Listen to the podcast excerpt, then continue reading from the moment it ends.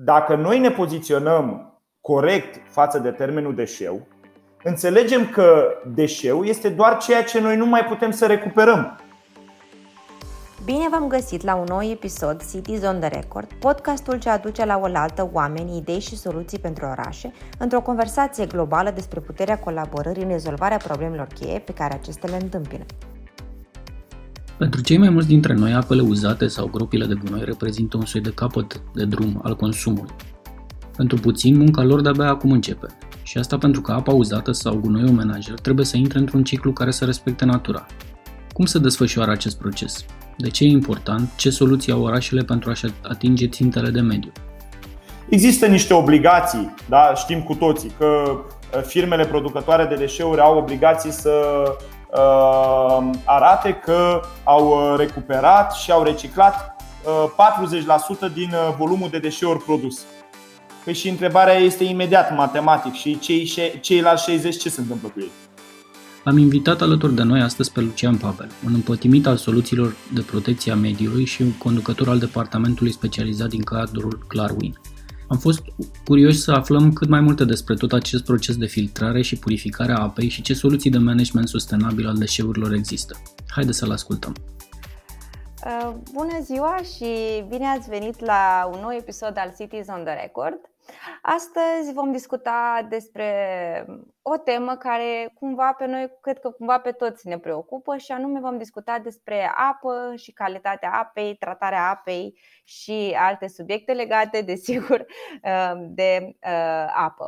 Îl avem invitat pe managerul Departamentului pentru Protecția Mediului din cadrul Clarwin, Lucian Pavel.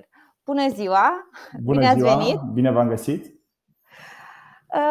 Aș avea o primă întrebare introductivă. Ce face Clarwin și care este activitatea Clarwin și a dumneavoastră în cadrul? Mulțumesc de oportunitate de a povesti despre ceea ce facem noi. Noi suntem în general o companie de ingineri foarte pasionați de tehnologie, de high-tech, de lucruri noi, de posibilitatea de a îmbunătăți fie performanța operațională a clienților noștri sau a partenerilor noștri sau calitatea vieții. Și nu întotdeauna avem șansa să povestim în externul activității noastre de zi cu zi despre noi și despre ceea ce facem noi. Interesant este totuși că Clarwin și ceea ce facem noi este foarte prezent în viața de zi cu zi a fiecăruia dintre noi, atât în România cât și la nivel regional, pentru că Clarwin este o companie deja regională, cu atât mai mult cu cât numele Clarwin este un nume ales de către clienți, nu este un nume ales de către noi. Clar vine de la nemțescul clar, de la ales clar, pentru că clienții noștri au vorbit despre noi în exercițiul de rebranding că suntem o companie și niște oameni care sunt uneori supărători de preciși și de determinați de a nu face compromis. Și de aici a venit ales clar. Și win pentru că ceea ce facem noi din 2004 încoace este să aducem cele mai noi tehnologii și bune practici în foarte multe domenii ale vieții și ale științei și ale industriei și să le aducem în România practic, și încercăm să scurtăm cât se poate de mult gap-ul ăsta tehnologic, saltul ăsta care altfel ar trebui să se întâmple organic prin dezvoltarea societății, prin accesul la informație, la tehnologie, ceea ce vine prin universități, prin media și prin diverse experiențe. Astfel încât noi, de exemplu, în 2004 aveam deja câteva echipamente de tratare ale vigatului de la gropile de gunoi. Astăzi zice mai modern depozite de deșeuri, așa ar fi corect la cele ecologice. Instalații de osmoză inversă care erau deja prezente în peste 300 de locații în toată lumea. Dar lumea sau societatea sau mediul de business în România nu reușea nici măcar să o prezinte sau să pronunțe, să zicem așa, termenul de osmoză inversă. În engleză noi zicem reverse osmosis. Deci deja din 2004 am adus tehnologie foarte modernă, ceea ce se folosea foarte intens în Germania, în Italia, în Asia, în Statele Unite, într-un context în care România nici măcar nu era membra Uniunii Europene și nu avea obligații pentru astfel de tehnologii. Pentru a explica un pic mai mult, ne puteți spune ce înseamnă levigatul, că vorbiți de el și poate ascultătorii noștri nu știu. Vorbim de levigat pentru că este o activitate sau este un subiect în care noi suntem foarte implicați din 2004. Suntem în peste 75% din depozitele de deșeuri din țară și din regiune implicați, avem tehnologiile noastre și practic levigatul este acea apă reziduală cunoscută de către specialiști sau de către oamenii de știință ca fiind una dintre cele mai poluate ape reziduale care există, pentru că ea conține practic tot ceea ce noi aruncăm cu ochii închiși uneori în tomberon și ceea ce aruncă alții în tomberoane mai mari și ajunge în, așa zis, o groapă de gunoi. Și atât conținutul de umiditate al acestor deșeuri, conținutul intrinsec, plus apa de precipitații, practic dau acest levigat. Practic levigatul, pe lângă celălalt termen de care poate o să vorbim astăzi, biogazul, sunt cele două componente care rezultă din descompunerea deșeurilor, în special deșeurilor organice, în ceea ce anterior se numeau gropi de gunoi, astăzi se numesc depozite de deșeuri. Am înțeles. Și acest tip de deci levigatul poate fi reciclat? Putem face ceva cu el sau pur și simplu este waste, apă care nu mai poate fi folosită? Dacă vă amintiți, în 2007, ultimul capitol pe care România l-a negociat până în ultima zi cu Uniunea Europeană pentru accederea în Uniunea Europeană a fost capitolul de mediu. Și cel mai controversat punct a fost capitolul de deșeuri, de management al deșeurilor, pentru că se știa, România avea peste 2800 de gropi de gunoi neconforme și o mare nevoie de ecologizare, să zicem, în zona deșeurilor. Ăsta este motivul pentru care, în negocierea purtată cu Uniunea Europeană, România a primit sarcina de a atinge niște parametri de performanță a mediului chiar mai stringenți decât media parametrilor din Uniunea Europeană. Aha. Și asta înseamnă că dacă în Germania, de exemplu, așa ca să înțeleagă toată lumea într-un exemplu foarte simplist, dacă în Germania tratăm acest levigat cu o stație sau cu un echipament, România ar trebui să-l tratăm cu un echipament jumate sau cu două ca să atingem parametrii de performanță pe care Uniunea Europeană i-a impus României și pe care România și-a asumat prin tratatul de aderare. Și ceea ce este foarte interesant este că această negociere, această obligație pe care România și-a asumat-o pentru parametrii de mediu, și nu vorbim numai de apă, vorbim de apă, aer, tot ce înseamnă mediu în capitolul acesta negociat cu Uniunea Europeană. Deci, pe de o parte, România și-a asumat și această asumare ar trebui să facă așa un salt uriaș tehnologic și să ne aducă, să stingă 50 de ani de, eu știu, întârziere și să devenim foarte rapid nemți sau vestici în ceea ce privește echiparea cu tehnologie. Dar pe de altă parte a creat și un foarte mare dezechilibru între așteptări și posibilități. Da? Nu o să uit de întrebarea dumneavoastră specifică care este legată de ce înseamnă levigat și cum se tratează și ce înseamnă reciclare. Vreau doar să precizez faptul că dacă în România, de exemplu, la depozitare un tarif de 25-30 de euro pe tonă de deșeu care ajunge la depozitul de deșeu se consideră deja un tarif optim sau eu știu, un tarif care creează perspective pentru performanțe de mediu mai reduse decât cele pe care noi trebuie să le atingem în România. În țările din vest, pornind din Ungaria, Slovenia, Germania, media prețului pentru tona de deșeu la depozitare este 120-140 de euro pe tonă. Deci avem deja o perspectivă asupra dezechilibrului foarte mare între așteptări, între obiective pe care România trebuie să le atingă și fezabilitatea financiară. Și aceste lucruri trebuie spuse și menționate tot timpul. Că dacă ne dorim o țară ca afară, pentru că este un dicton în ultimul timp, trebuie să ne și permitem costurile respective sau trebuie să fim mobilizați și să fim în stare să asumăm costurile respective pentru a atinge acele performanțe. Revenind la levigat, levigatul nu poate fi decât foarte epurat. Și ceea ce facem noi cu tehnologia de osmoză inversă este practic să extragem toată partea bună, adică apa curată, să producem apă mai pură decât apa de băut, da? Și să o redăm naturii într-o cantitate cât mai mare. Noi vorbim de randamente, deci cu un randament tehnologic cât mai ridicat. De aceea folosim o tehnologie specială de presiuni înalte, îi spunem noi. Și ceea ce rămâne, partea negativă, să încercăm să o dăm depozitului și microbiologiei din depozitul de deșeuri înapoi, pentru a se hrăni cu ea, astfel încât să fim foarte implicați în conceptul de economie circulară, că este un subiect în discuție acum din ce în ce mai mult și la noi în România.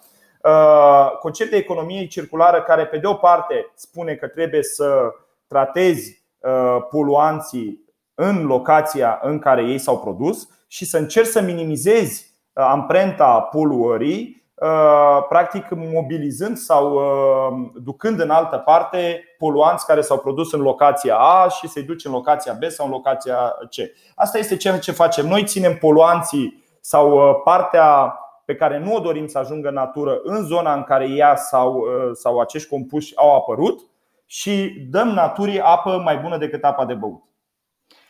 Și în afară de companiile private, cum sunteți dumneavoastră, credeți că și administrațiile publice ar ajuta cumva, ar putea să ajute la selectarea și tratarea levigatului sau ar putea exista un parteneriat între societatea civilă și sectorul privat? Aș completa un pic cumva că primăriile practic sunt cele care de obicei țin aceste și serviciul de salubritate și contractul cu aceste depozite de deșeuri. Ele sunt prinse cumva la mijloc, adică pe de-o parte necesitatea de a asigura un preț cât mai mic pentru cetățeni la colectarea gunoiului, pe de altă parte necesitatea de, care nu e neapărat a lor, de a tehnologiza, cum spuneați, zona de gropi de gunoi sau depozite de deșeuri. Deci cumva prețul ăsta mic, el de unde vine? Adică pe tot traseul ăsta, care ar fi actorii care ar putea să facă ca lucrurile să se întâmple, hai să zicem, ca afară? E o discuție aici în care poate podcastul nu ne este suficient. Aș putea să spun, pentru că îmi place să vorbesc întotdeauna în termeni strategici, că totul pleacă de la educație. Nu ne ajută nici măcar vocabularul. Noi vorbim de gunoi, da? Gunoi este echivalentul a ceea ce în engleză noi numim garbage, da? Până și termenul din engleză waste este diferit de gunoi. Waste înseamnă deșeu. Noi nu prea folosim termenul de deșeu. Deci deja din vocabularul, din limbajul nostru, avem o limitare de a ne poziționa corect față de un aspect foarte prezent în viața noastră. De dimineață, de când ne sculăm, ne pregătim micul dejun, până seara, noi generăm deșeu, da? Fie că generăm apă reziduală în toalete și în bucătărie, fie că generăm ambalaje și diverse, eu știu, reziduri de la ceea ce mâncăm. În engleză, de exemplu, mai este termenul de leftover, știi? Adică de ceea ce rămâne sau ceea ce lăsăm. Poziționarea corectă față de deșeu vine din educație, în primul rând. Am fost învățați, de exemplu, să dăm de mii de ani foarte multă atenție apei și calității apei. Se vorbește și în scriptură, și în Biblie, și în cărți, și așa mai departe, de apă, de vin, da? Dar se vorbește foarte puțin de deșeu. pentru că lucrurile erau naturale și ele practic erau automat într-un ciclu natural. Okay?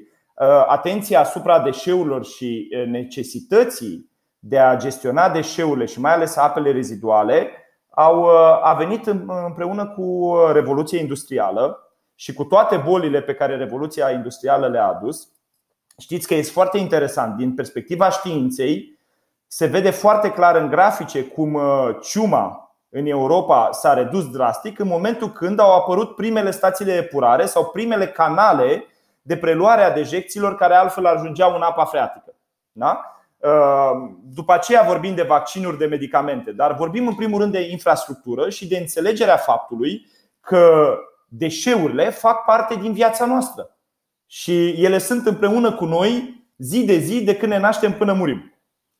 Acum, dacă noi ne poziționăm corect față de termenul deșeu, înțelegem că deșeu este doar ceea ce noi nu mai putem să recuperăm.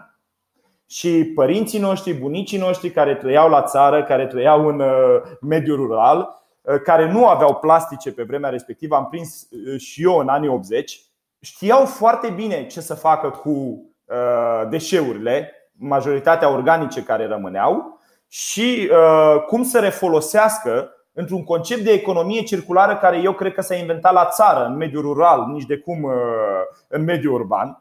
Și știau cum să refolosească până se spărgea oala, până se spărgea găleata, până se spărgea.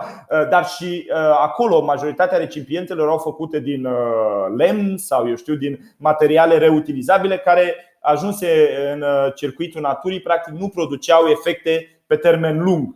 Ca acum când o sticlă de plastic de 0,5 începe abia să se degradeze abia după 10.000 de ani.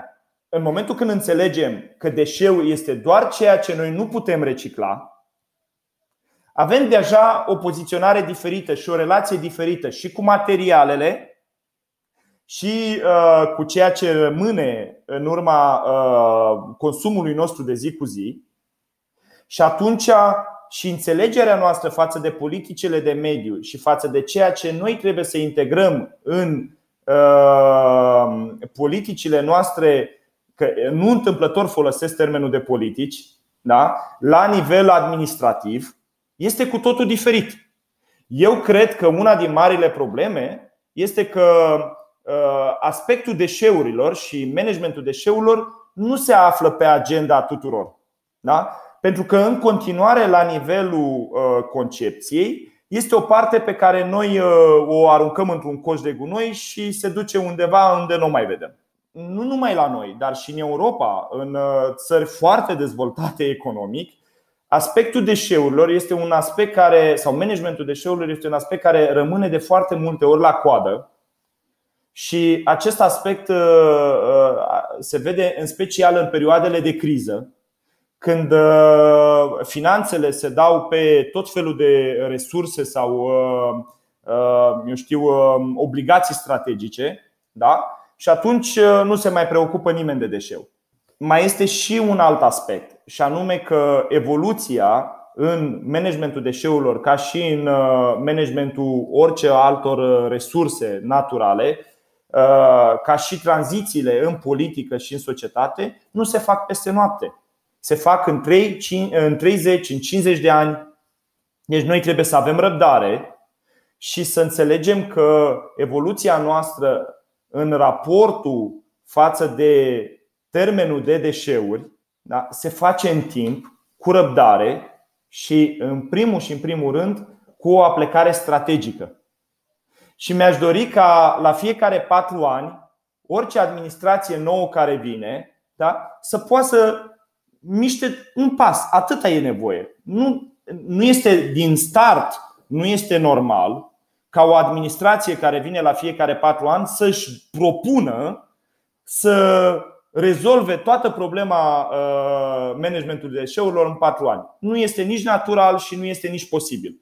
Și de aici pleacă foarte multe confuzii. Deci de la înțelegerea termenului, de la înțelegerea modului de raportare la acest termen, de la înțelegerea faptului că totul se face strategic, de la înțelegerea faptului că se face în timp, da? Și că Viitorul nostru nu ține de, în managementul deșeurilor, de a pune niște mașini noi de gunoi și niște tomberoane colorate în plus, ci ține de o implicare strategică, pornind de la cele mai tinere vârste, de la grădiniță, până la cei mai în vârstă, integrală, atât la sat cât și la oraș.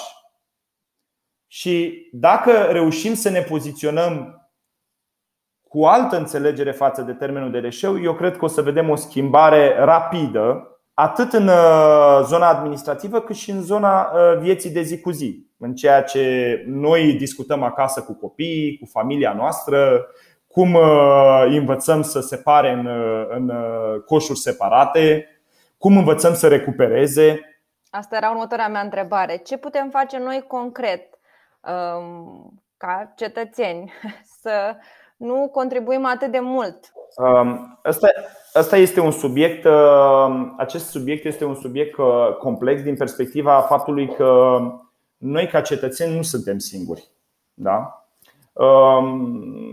Noi ca cetățeni suntem într-o viață din ce în ce mai agitată, urbană, care cere din ce în ce mai mult. Probabil că ați făcut experimentul sau ați trăit experimentul situații în care un apropiat de-al dumneavoastră nu răspunde la telefon, da? La o oră critică, da? Ne așteptăm, ni se pare absolut normal că trebuie să răspundă și eventual când răspunde îl mai și certăm, da? Deci avem un ritm foarte agitat al vieții. Iar tot ceea ce este în jurul nostru ca indivizi, mă refer la economie, la comerț, la infrastructură, încearcă să răspundă acestui ritm de viață. Eu sunt născut în 79 și am prins 10 ani, aproape 10 ani, da, de, să zicem așa, de comunism, în care am stat la coadă, am înghețat la rând pentru legume, pentru cartofi, dar îmi amintesc foarte, foarte clar raportul meu cu termenul de reciclare, atât a sticlelor. Eram foarte motivat de reciclarea sticlei de șampanie, de exemplu, că era cea mai scumpă și aveam doar una pe an în casă, da? Cât și cotele de obligatorii de deșeu, de ziar, de exemplu, sau de hârtie pe care trebuia să o aducem la școală. Eu cred că în 89, pe termenul de deșeuri, în afară de gropile de gunoi neecologice, eram la cote de reciclare pe care poate de aici în 30-50 de ani, dacă avem șansa să le mai atingem. Lucrurile, vedeți, se făceau prin școală, se făceau prin o anumită obligație.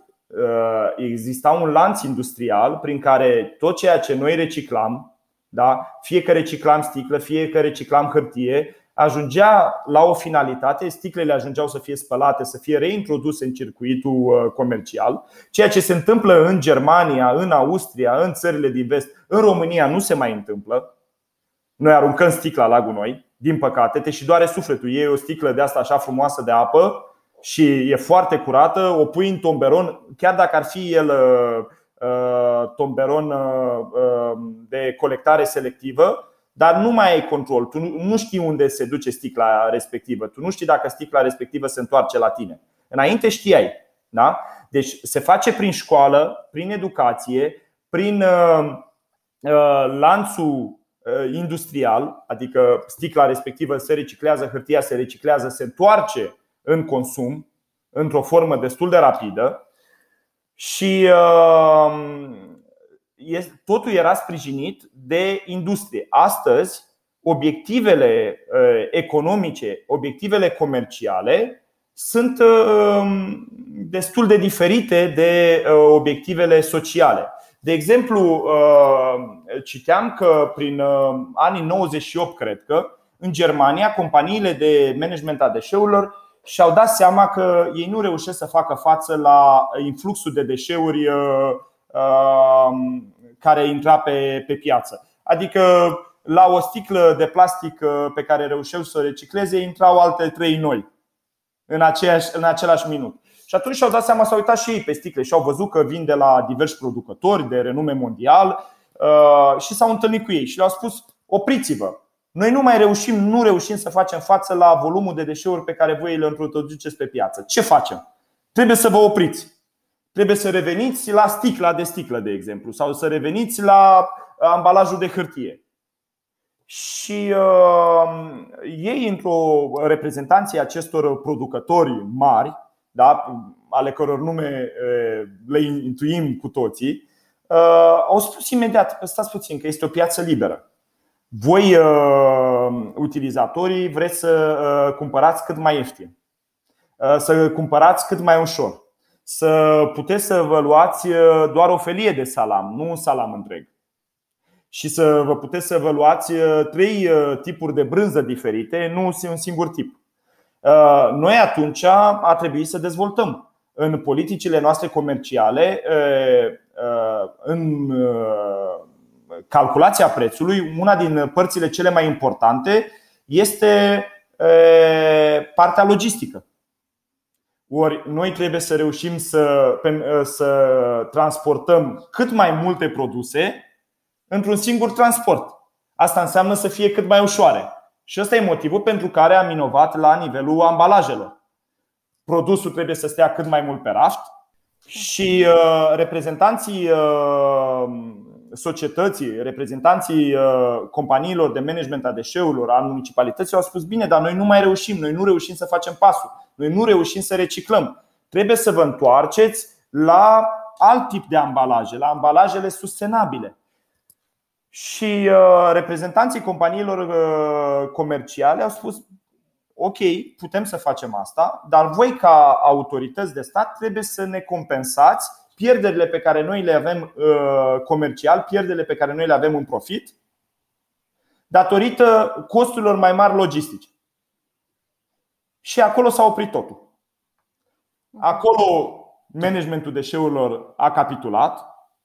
S-au creat două lumi diferite, care sunt și la noi. Da? La aceeași masă nu se află decât foarte, foarte rar reprezentanții ai producătorilor și reprezentanții ai industriei de deșeuri.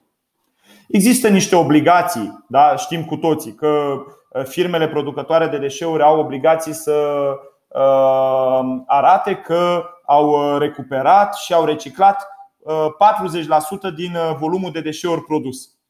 Păi și întrebarea este imediat matematic: și ceilalți 60, ce se întâmplă cu ei?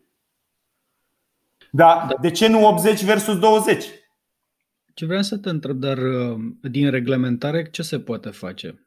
Și vorbesc aici și mai ales la nivel de orașe. Pot orașele face presiuni și pe o parte și pe cealaltă și din reglementare pentru a îmbunătăți procesul ăsta? Lucrurile nu trebuie să fie disparate. Adică de foarte, foarte multe ori lucrurile se văd, și de aici vine și eșecul politicilor de mediu și de orice fel. Lucrurile se văd disparat. Adică încercăm să le rezolvăm numai din reglementare. Dăm o lege și credem că o să se întâmple.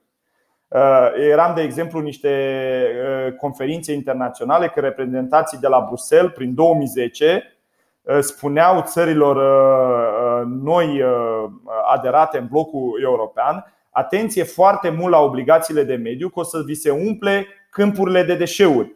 Învățați de la noi, nu băgați amenzi imediate de peste noapte prin care societatea nu le poate administra. Încercați să faceți lucrurile gradual. Foarte puțini au înțeles subiectele astea și atunci, bineînțeles că avem și noi o grămadă de câmpuri pline de deșeuri. În primul rând, lucrurile trebuie să se întâmple strategice, da? Și vedeți, dumneavoastră, există planuri naționale de gestionare a deșeurilor, planuri județene de gestionare a deșeurilor.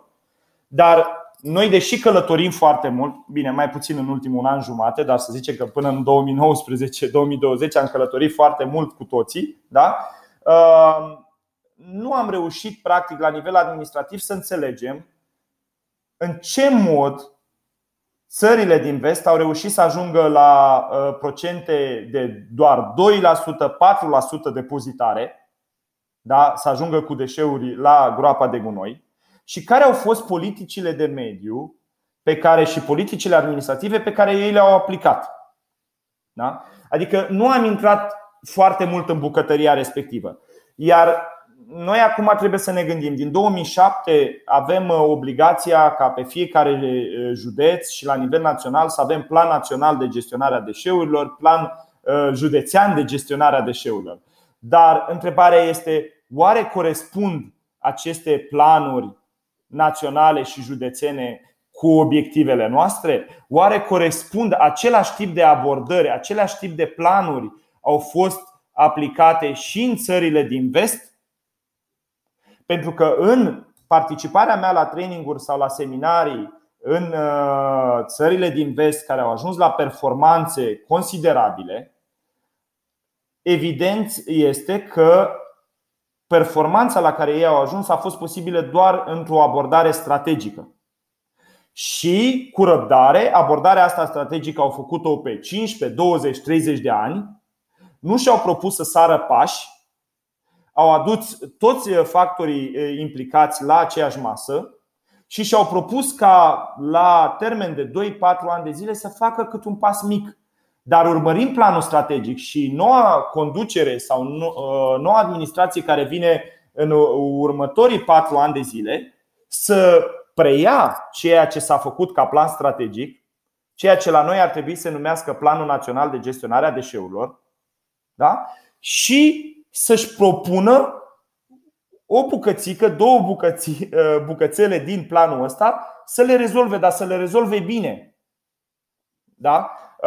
Și atunci, da, este nevoie și de reglementare, este nevoie și de educație, este nevoie și de societate civilă, este nevoie și de negociere și de discuție cu companiile mari comerciale care aduc deșeurile, care produc aceste deșeuri. Da? Este nevoie de toate. Orice componentă din cele pe care le-am enumerat, dacă lipsește, nu se poate ajunge la performanță. Pentru că practic se vor fi decizii disparate, iar cu decizii disparate nu se poate clădi o țară și nu se poate clădi nimic, da? Niciun sistem de management al deșeurilor integrat.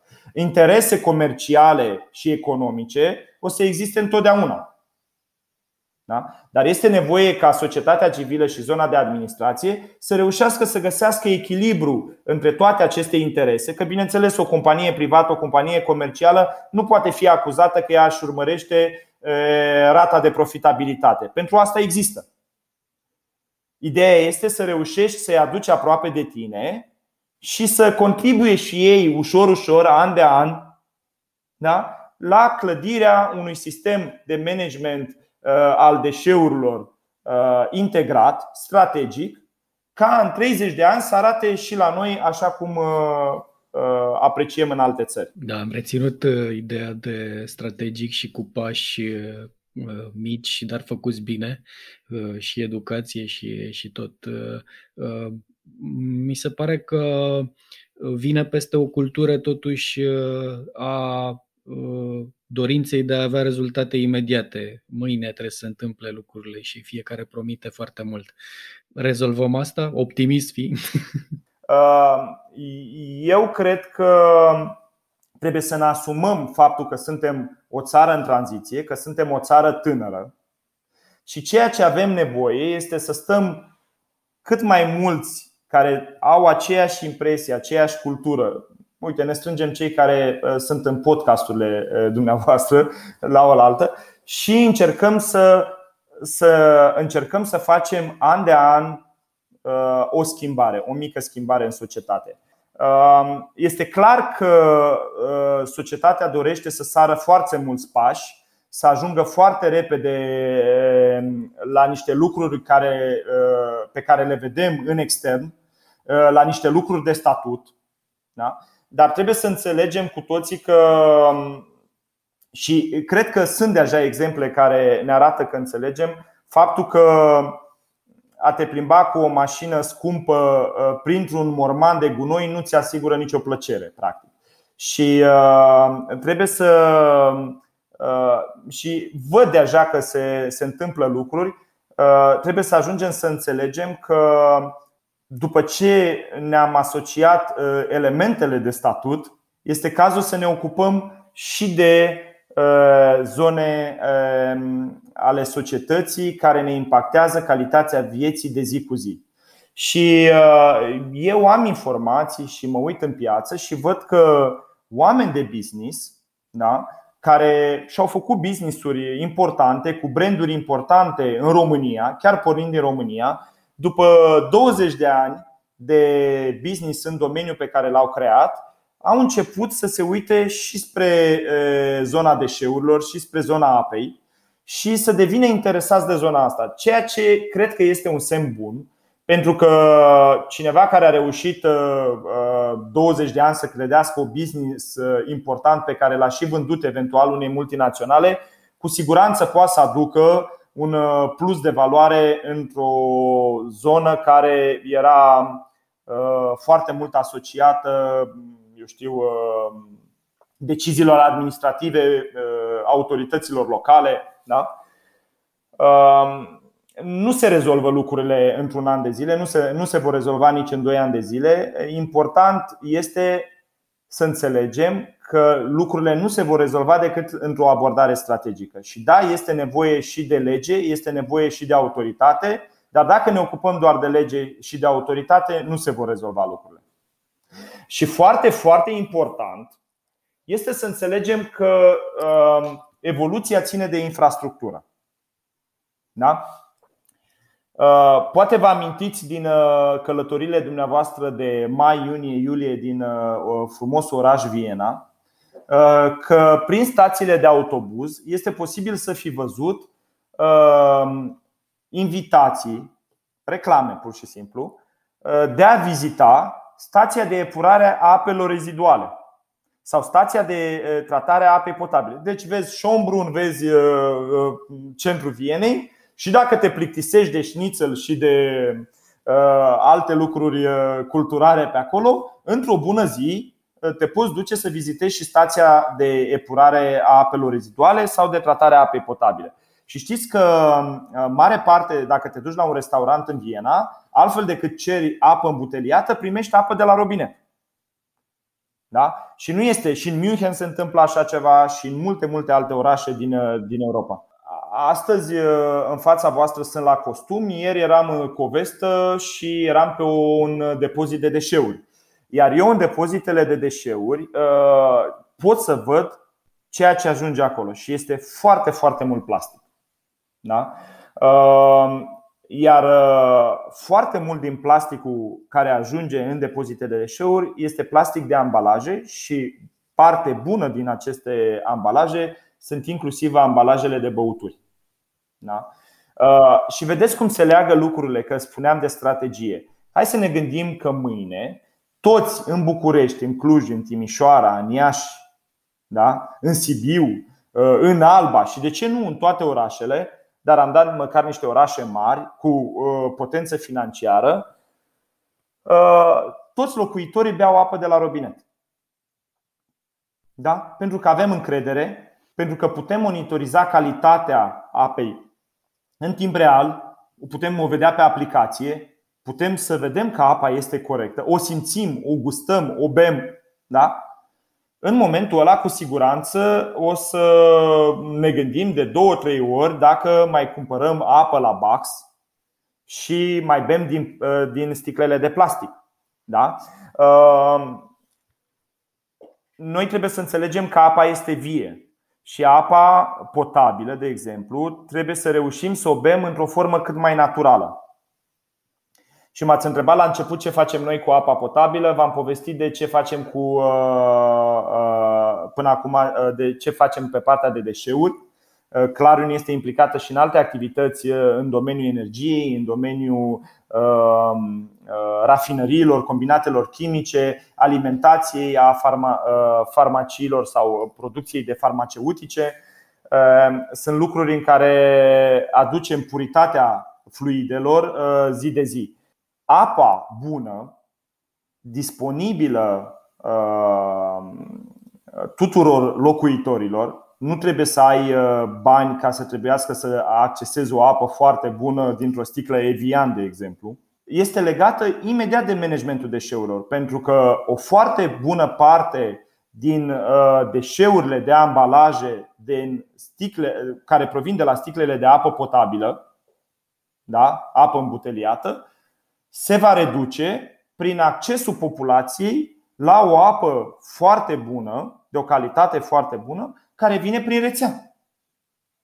Deci lucrurile se îmbracă, lucrurile sunt integrate, da? Și au sens. Foarte insightful a fost acest interviu.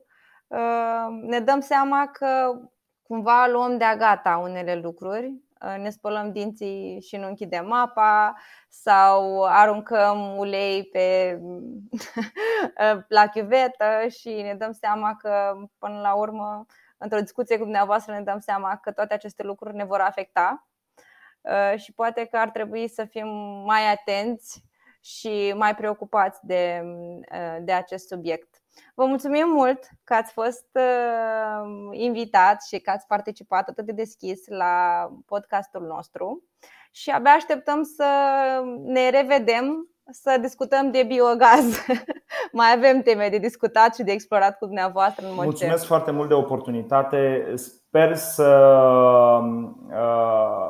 fie exprimat câteva idei care să nască, să zicem așa, proiecte și atitudini în mintea noastră.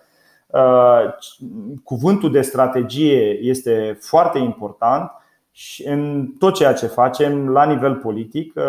Eu sper să reușim cu toții să ne adunăm în jurul acestor concepte strategice și împreună să învățăm din experiența pe care atât universitățile cât și deplasările noastre în extern ne-o aduce și ne-o aduc, astfel încât să reușim să zi de zi, an de an, să îmbunătățim calitatea vieții pe care o avem aici în țara noastră. Mulțumesc foarte mult pentru oportunitatea aceasta și sper să mai avem ocazia să povestim. Mulțumim și noi tare mult!